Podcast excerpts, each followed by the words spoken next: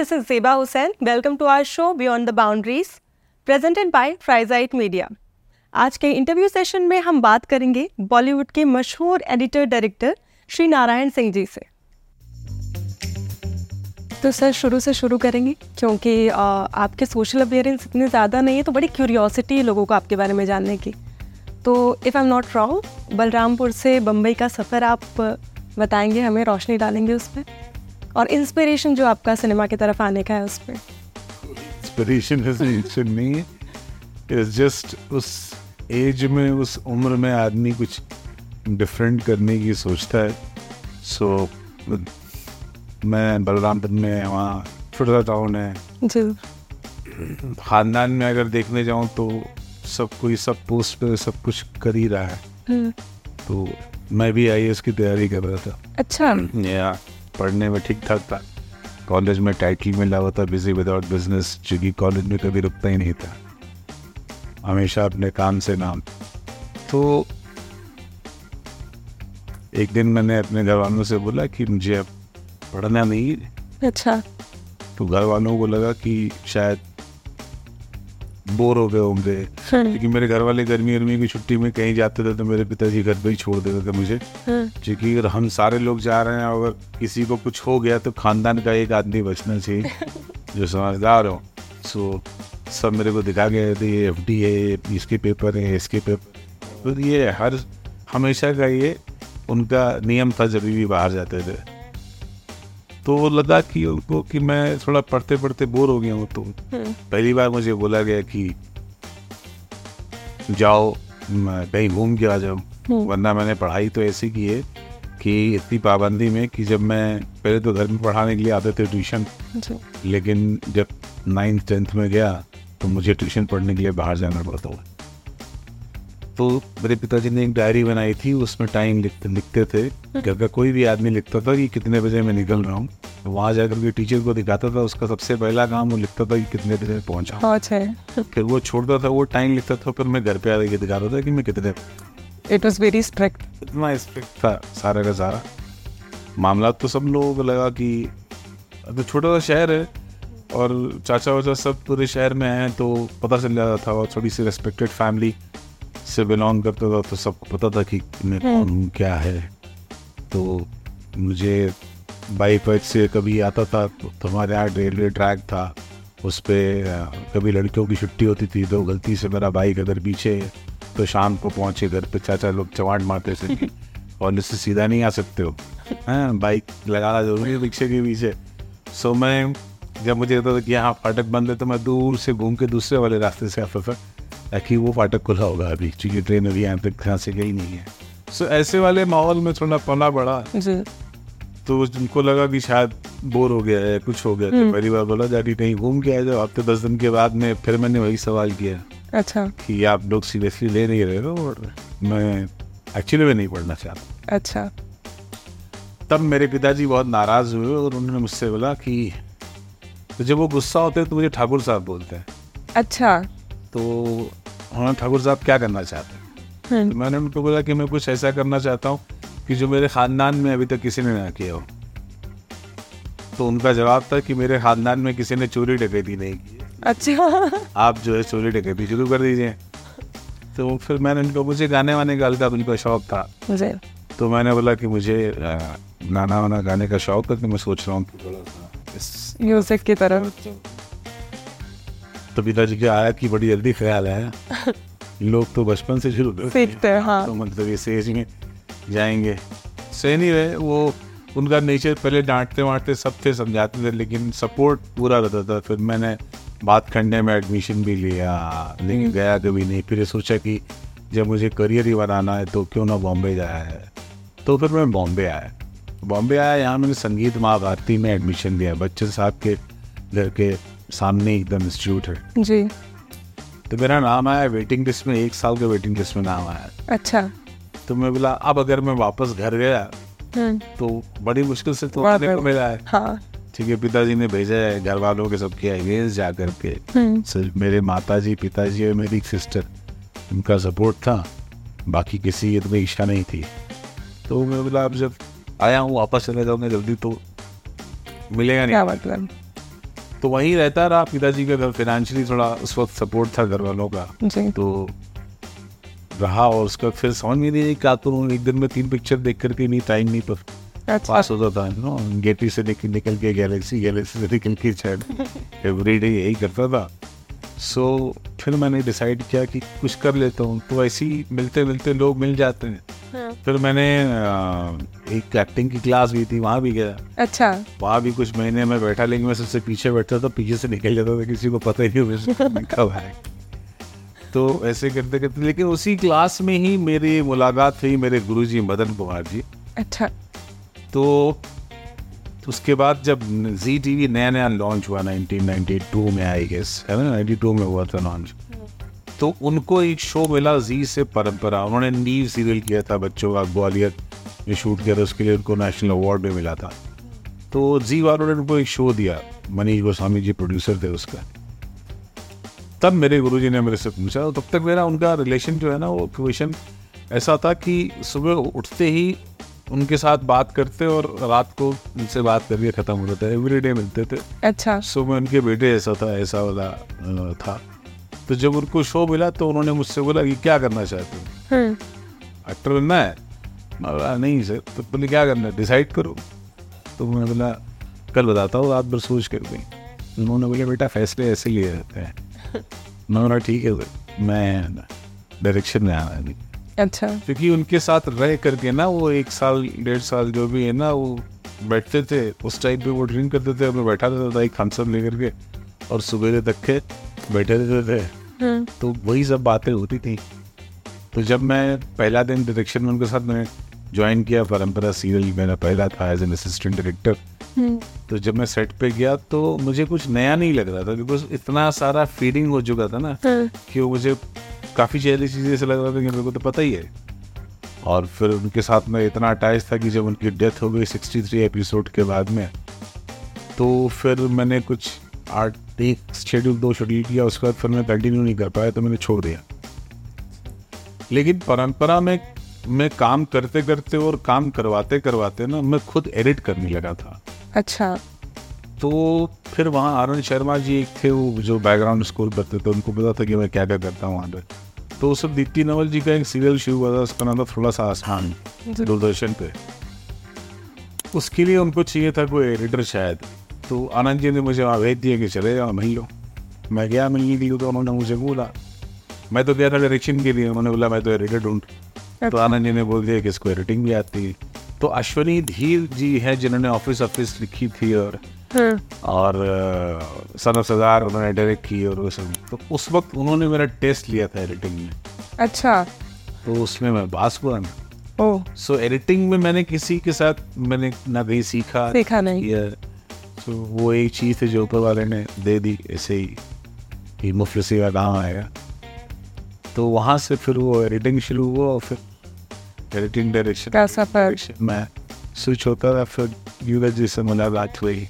फिर वहाँ से सर जिस तरह के आप सब्जेक्ट आपकी फ़िल्मों के होते हैं सरल तरीके से बट बहुत इम्पैक्टफुल और बहुत इंटरटेनिंग तरीके से जो आप दिखाते हैं तो उसके पीछे क्या आप कोई सब्जेक्ट चूज़ करने का आपका ऐसे कि इसी तरीके की फ़िल्में करना है? और क्या क्या आपका इंस्पिरेशन है वो सब्जेक्ट चूज़ करने के पीछे?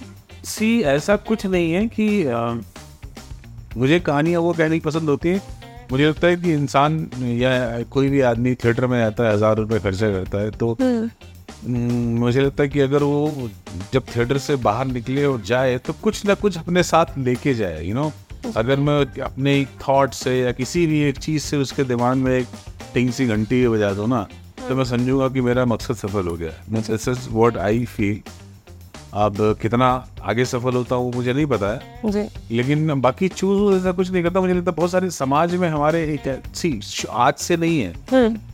बहुत सालों से है कि सोसाइटी में समाज में जो है आ, मीडिया का बहुत बड़ा हाथ रहा है। मतलब क्रांति आई है मीडिया से ही। गलत बोल रहा हूँ तो बताइए। जी जी बिल्कुल।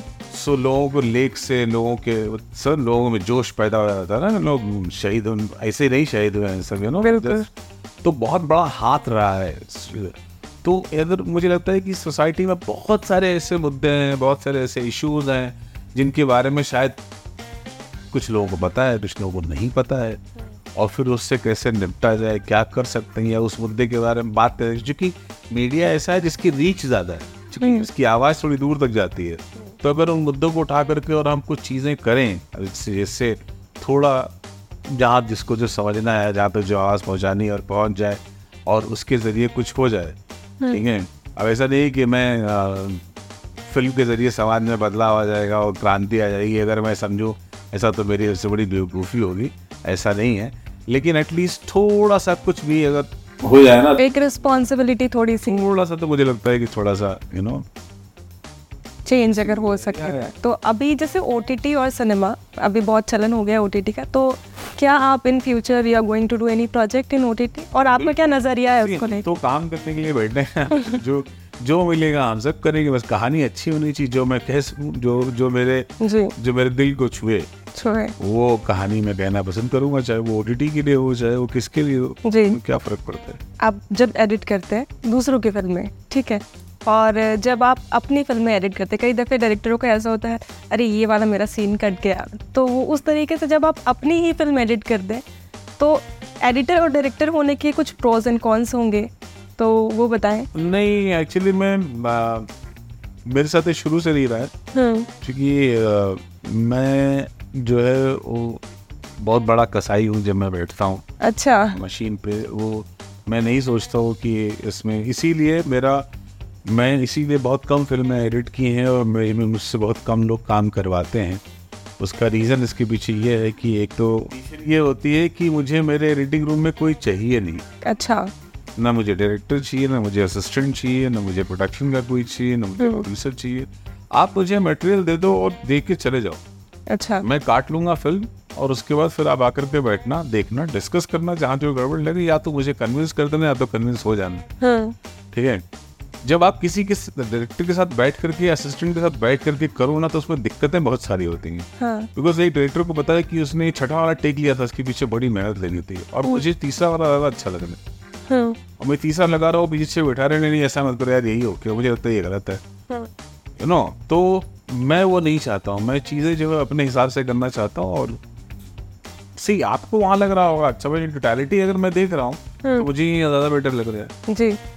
और एक बार लग गया ना तो बहुत कम ऐसे लोग होते हैं जिनको पता चल जाता है कि ये छठा वाला टेक है तीसरा तीसरा वाला है हाँ। नो? जी। तो इसीलिए मैं किसी को बैठाता ही नहीं हूँ। और अपने हिसाब से अपने फुर्सत से बैठे कई बार ऐसा भी होता है कि एक सीन में आज काट दिया है सुबह पहुँचा हूँ वो सीन में फिर से काट रहा हूँ।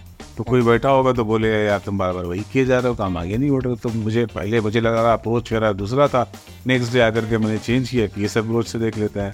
सो ये सब चीज़ें जो है ना वो नहीं होते हैं। फिर और अगर आपको बैठ करके करवानी है कि मतलब अभी ये लगा दो अभी वो लगा दो अभी ये दो फ्रेम शार्प कर दो डोज कर दो हम्म। या इंसर्ट लगा दो यू अगर यही करवाना है तो फिर आपको एडिटर की ज़रूरत क्या है? या आपको मेरी ज़रूरत क्या है? फिर आप मेरे को इतना पैसा ही क्यों दे रहे हो?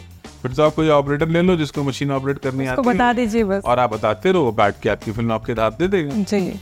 सो वो है जिसकी वजह से मेरा साथ तो मैं उस मैं सोचता नहीं हूँ इसमें कि इसमें इतना टाइम लगा और sir at the same point जब आपने अपनी फ़िल्म शूट करने के बाद देन यू स्टार्टेड एडिट तो उसमें भी कसाई?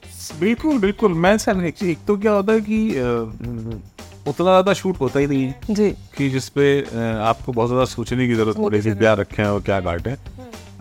मैं अपनी फ़िल्म में इस तरह से काटता हूँ कि मुझे याद है मैंने ऐसा कुछ काट दिया था तो अच्छे से बोले क्या कर रही हूँ? राइटर बोले रख दे अच्छा है।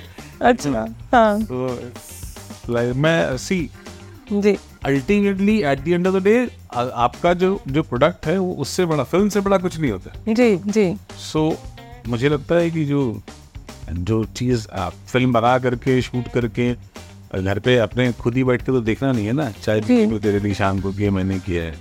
पब्लिक हम्म। में ऑडियंस में जाना है ना? तो इसीलिए वो वाला दिमाग में मेरे तो नहीं रहता है कि इतना खर्चा हुआ है इतनी मेहनत लगी है इतना कुछ। जी। ठीक है वो जो तकलीफ़ है वो बाद में एक अलग से बैठ करके उसका हम गलत कर लेंगे। अच्छा। बाद में जो है लेकिन अभी जब बैठ के एडिट कर रहे हैं हम्म। तो उसके बारे में ये नहीं सोचते हैं। जो नहीं वर्क कर रहे हैं वो नहीं वर्क नहीं वर्क कर रहा है जी। बट ये ये थोड़ा टाइम एडिटिंग का जो है वो थोड़ा सा ये है कि ये आप सिर्फ़ दो चीज़ें होती हैं जब आप कोई फ़िल्म आपके पास में आती है एडिट करने के लिए तो आप एक फ्रेशली बैठ के एडिट कर रहे होते हो। जो आपने शूट किया है फ़िल्म को फिर आप बैठ के एडिट कर रहे होते हो। तो फिर मुझे ऐसा लगता है कि आपने एडिट की एडिट करने के बाद फिर पंद्रह बीस दिन तक गायब हो जाना चाहिए। अच्छा। फिर दोबारा बैठना चाहिए एडिट करने के लिए। Then you get a fresh perspective कि क्या है क्या नहीं है। सर क्या ज़्यादा एक्साइट करता है एडिटिंग या फिर डायरेक्शन बोथ मेरे को अगर आप बोलेंगे तो मैं डिफरेंस मेरे लिए कर पाना बड़ा मुश्किल होगा। या किसी को तीन नंबर दूँ या किसी को दो नंबर दूँगा मुझे दोनों में ही उतना ही मज़ा आता है। जी। जितना मुझे। उतना ही डायरेक्शन में आता है। बिकॉज़ मैं कभी भी मेरे गुरुजी एक बात बोलते थे कि जिसको ये नहीं आता ना उसको डायरेक्शन नहीं आता। अच्छा। या सो अगर अगर आपको एडिटिंग नहीं आती then you can't become a good director you have see editing आना और एडिटिंग का सेंस होना। अगर सेंस होगा तभी तो आप शूट करोगे तभी Shoot तो। शॉट लगोगे बिल्कुल।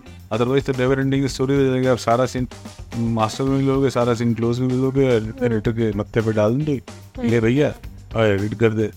जी बिल्कुल। सो दैट्स ये तो मेरे लिए बड़ा मुश्किल है कि जो है मैं ये कौन सा ज़्यादा बेटर है। सर एक्टर्स को भी आपको लगता है दे शुड ऑल्सो एक्टर्स को अम, कायदे से इस फ़ील्ड में सबको सब कुछ पता होना चाहिए। जी। लेकिन अगर उनको एडिटिंग वेडिटिंग का तो मुझे नहीं पता है लेकिन हाँ बाकी टेक्निकल चीज़ें जो होती है तो। लाइफ थोड़ी आसान हो जाती है। हाँ वो कहते हैं टेक्निकली एक्टर साउंड है मतलब हाँ कैमरा एंगल है क्या लेंस है कितना दूर तक जाना है कितना तो वो टेक्निकल थिंग थोड़ा हेल्प करती है फ़िल्म मेकिंग में। और सर, ये जो कमर्शियल सिनेमा और आर्ट मतलब अभी ऐसा ओ की वजह से थोड़ा ज़्यादा छोटी फ़िल्में जो हैं, वो भी कंटेंट जिसका बहुत ज़्यादा इस तरीके से, जिसमें न्यू कमर्स भी हैं काफ़ी सारे।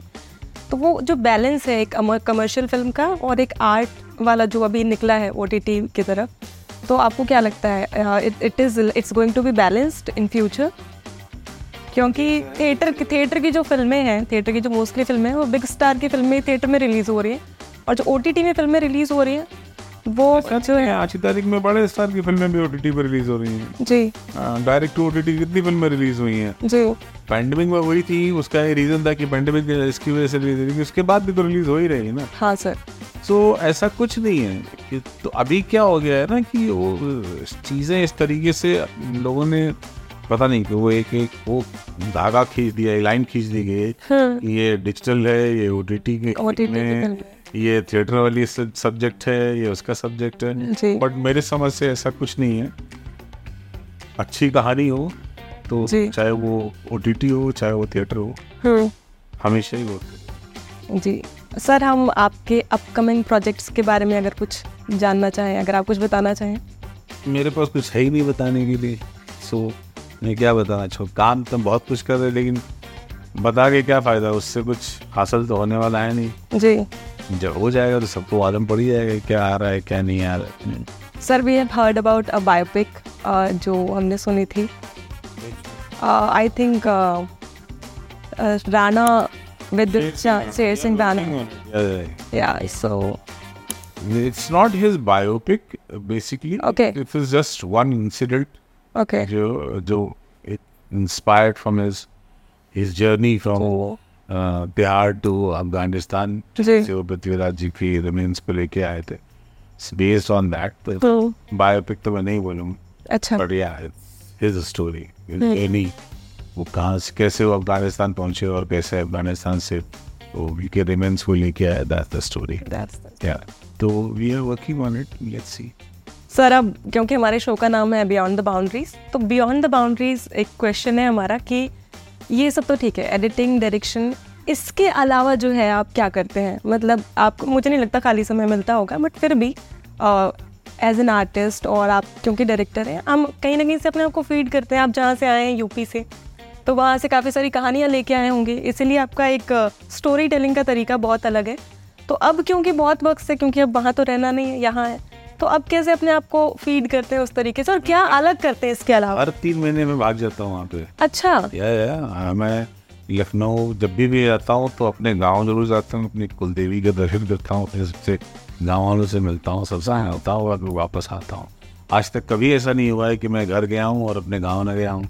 अच्छा। मैं बलराम लखनऊ गया हूँ बलरामपुर गया हूँ और अपने गाँव ना गया हूँ कभी हुआ ही नहीं। तो वो एक चीज़ है उसके अलावा ऐसा कुछ जो आप बाकी कुछ नहीं है थोड़ा खाली समय मिलता है ये बच्चे थोड़ी मस्ती कर लेता हूँ सर आपको ये जो सोशल मीडिया का जो एक इम्पैक्ट है सिनेमा की तरफ़ उसके वैसे तो आप सोशल मीडिया पे it was very tough to find you क्योंकि आप नहीं। नहीं वही तो इट्स वेरी टफ हम ढूंढ नहीं पाए। It's a waste of time is it that's what I want to ask कि आपको क्या लगता है उसके बारे में? हम इसी क्या है ना कि ये उन लोगों के लिए है जिनको बोलना आता। हो जी।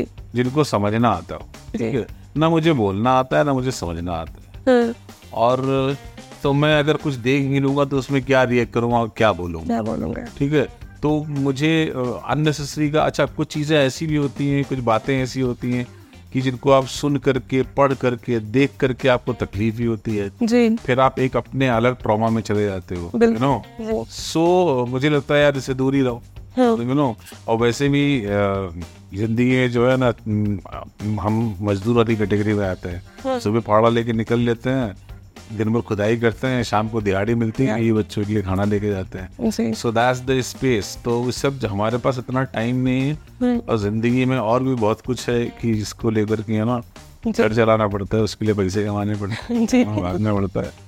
तो कहाँ बैठ करके हम फेसबुक और ट्विटर लगे रहे? हैं बिल्कुल सर बहुत खुशी हुई आपसे मिलके और आपसे बात करके। Thank you thank you so much for being there thank you so much आज के लिए नहीं मिलेंगे अगले एपिसोड में। Beyond the boundaries interview session presented by फैजाइक media